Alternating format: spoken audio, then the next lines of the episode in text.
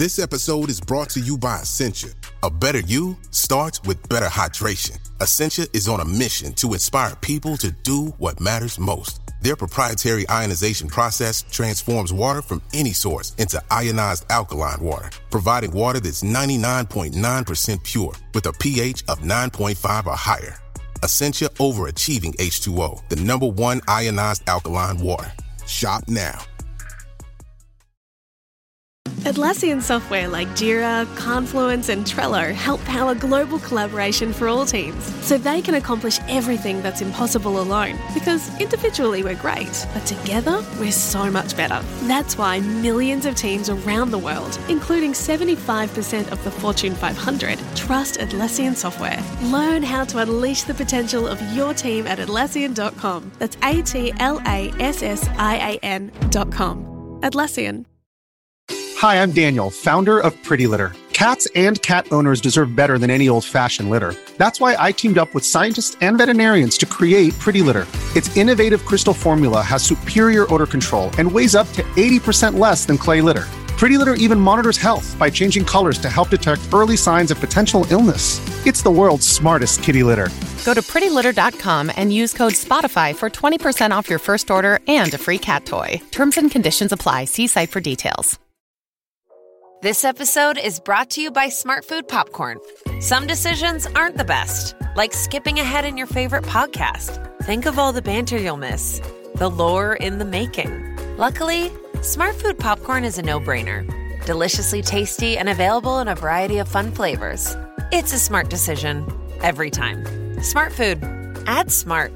To learn more, visit smartfood.com.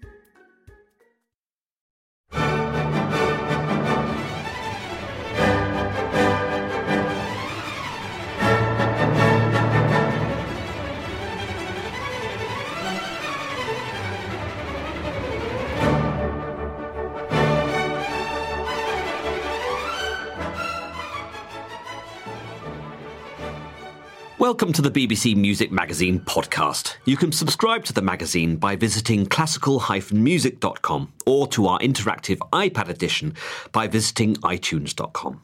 BBC Music Magazine is now an official Apple Music curator, and you can listen to our exclusive playlists by visiting applemusic.com slash bbcmm.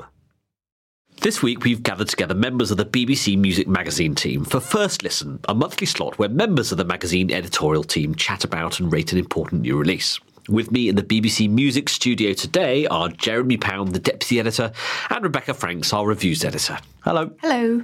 This month, we've been listening to a Hyperion recording of choral works by Herbert Howells, including pieces written for King's College, Cambridge, the Magnificat in Nunc for Evensong, a Mass for Holy Communion, and a Jubilate in Te Deum for Matins. It's all performed by the choir of Trinity College, Cambridge, and organists Eleanor Kornas and Owen Park, under their music director Stephen Layton. So, has this disc encouraged us to sing a joyful Gloria in Excelsis or react in howls of pain? Let's kick off with a clip from the Jubilate.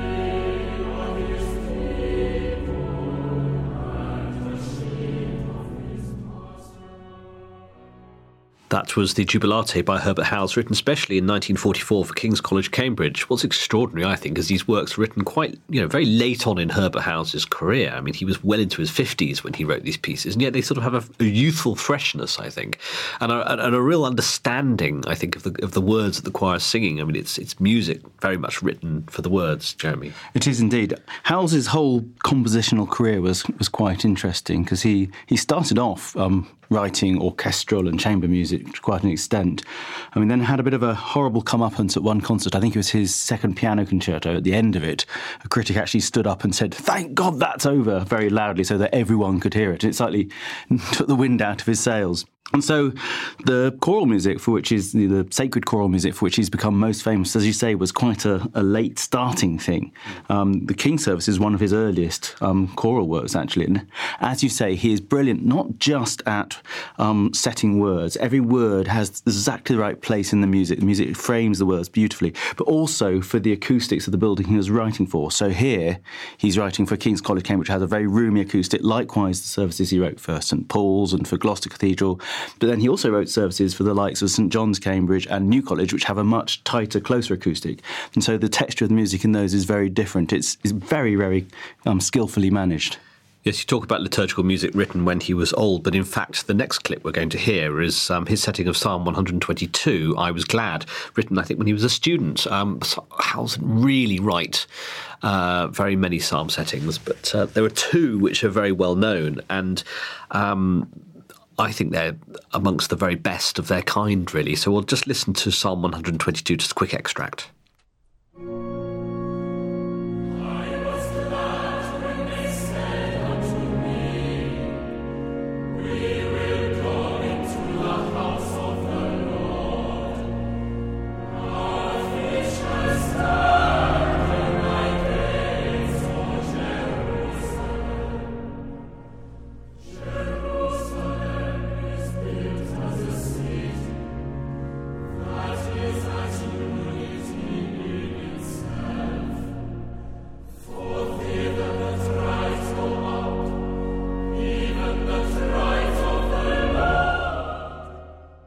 So that was um, Herbert Howells' setting of Psalm 122. Um, Rebecca, as a student of an ex-student of King's College, Cambridge, you'll you'll no doubt appreciate uh, the Coll Reg um, settings. Absolutely. In fact, this was my first encounter with Howells. I hadn't really heard any of his music until I went to King's. Um, and so for me, I have to say, it is very much linked in my mind. This this setting in the Gloucester service, I remember the choir singing very often actually when I was there, and it's utterly linked with the building and the the sense of the light you get in there and the space. Absolutely everything. It, it, it all comes through in this music for me. Mm, absolutely, I think we should hear an extract from the Nunc Dimittis, the Coll Reg uh, setting. Um, it's important, I think, at this stage to to say that this record was actually recorded in Coventry Cathedral with the um, with the organ there. Um, wonderful space that they have there, perhaps a similar shape to King's College, Cambridge, in its in its sort of stature and its size and its acoustics. I'm presuming that's the case, actually. Yes, because they they haven't recorded it in Trinity. I actually asked Stephen Layton about the acoustic in Trinity a while back, and he told me that it was actually a very versatile acoustic. Now, maybe that means that it doesn't quite have the bloom that um, King's and Coventry Cathedral has. I mean, Coventry Cathedral's acoustic is absolutely massive, so I should imagine that the sound engineers won't have had to add anything to it at all. Sometimes they add a tweak a little bit of sort of added echo, etc. But they don't think they've done have, have to have done that here at all. Also, I found a nice little description that the conductor Andrew Davis said of the King's acoustic um, when he describes there's the resonance, but also the softness that you get. And I think Howells plays with that. Um, I think in the, the Nunc Dimittis and the Kyrie, there's sometimes a sense of either the fluid, fluidity of the lines or a sense of something being suspended in, in the space. And I think that comes across well in this Coventry acoustic too. Also, what I want to point out with this particular bit here is that this is a classic example of Howells using the building to perfection, is that we've chosen this particular passage because you hear his trick of he'll have all the voices singing in unison for a while. It's almost like a plain chant, and then he'll bloom out, and all the voices will spread out. It's almost like a flower opening. It's it's so well done.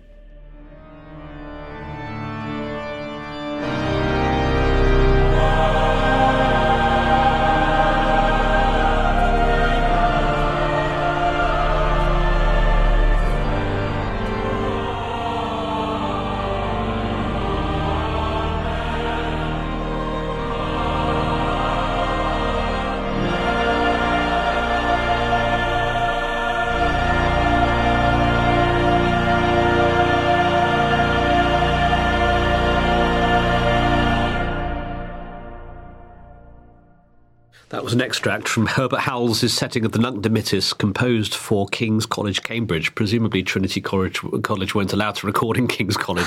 Um, yeah. in, in, in, any respect, they, they don't have an organ at the moment, so um, a double double jeopardy, I think.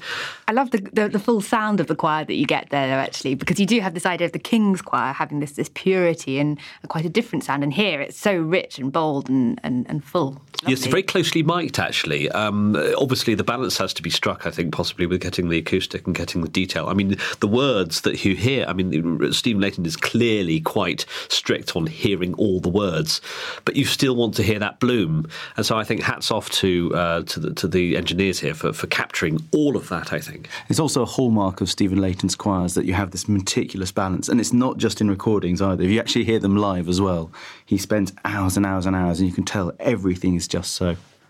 I think we should hear um, another extract, the Te Deum, um, again from the Coll Reg settings.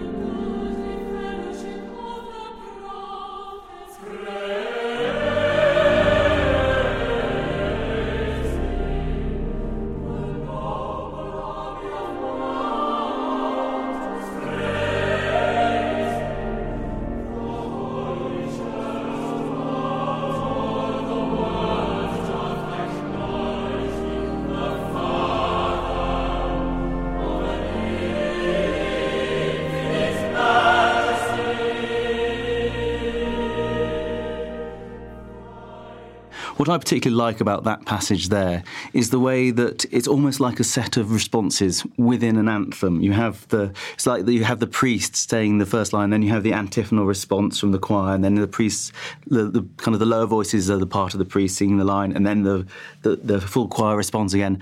And then when you have the the whole army of martyrs, you actually have the full choir there. So he's actually even responding to those words with the amount of voices he uses in the texture. I think it's, it's very clever. I think we're going to finish with one last excerpt. It's a, a, quick clip from I Love All Beauteous Things, one of the last choral works that Howells actually wrote, um, commissioned uh, from uh, the St Albans Cathedral for the Festalbaum Festival in 1977 when Howells was around 85.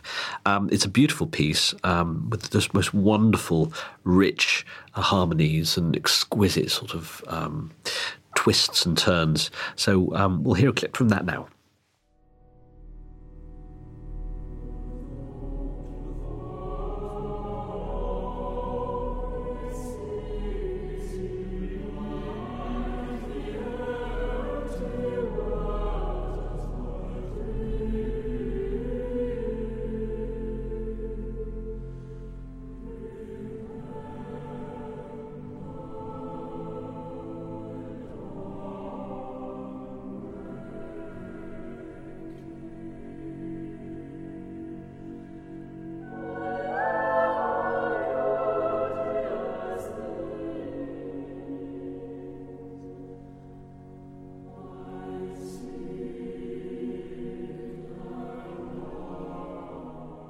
So I think that brings us to the end of this podcast. But before uh, we close up for the month, uh, let's have your scores, Jeremy.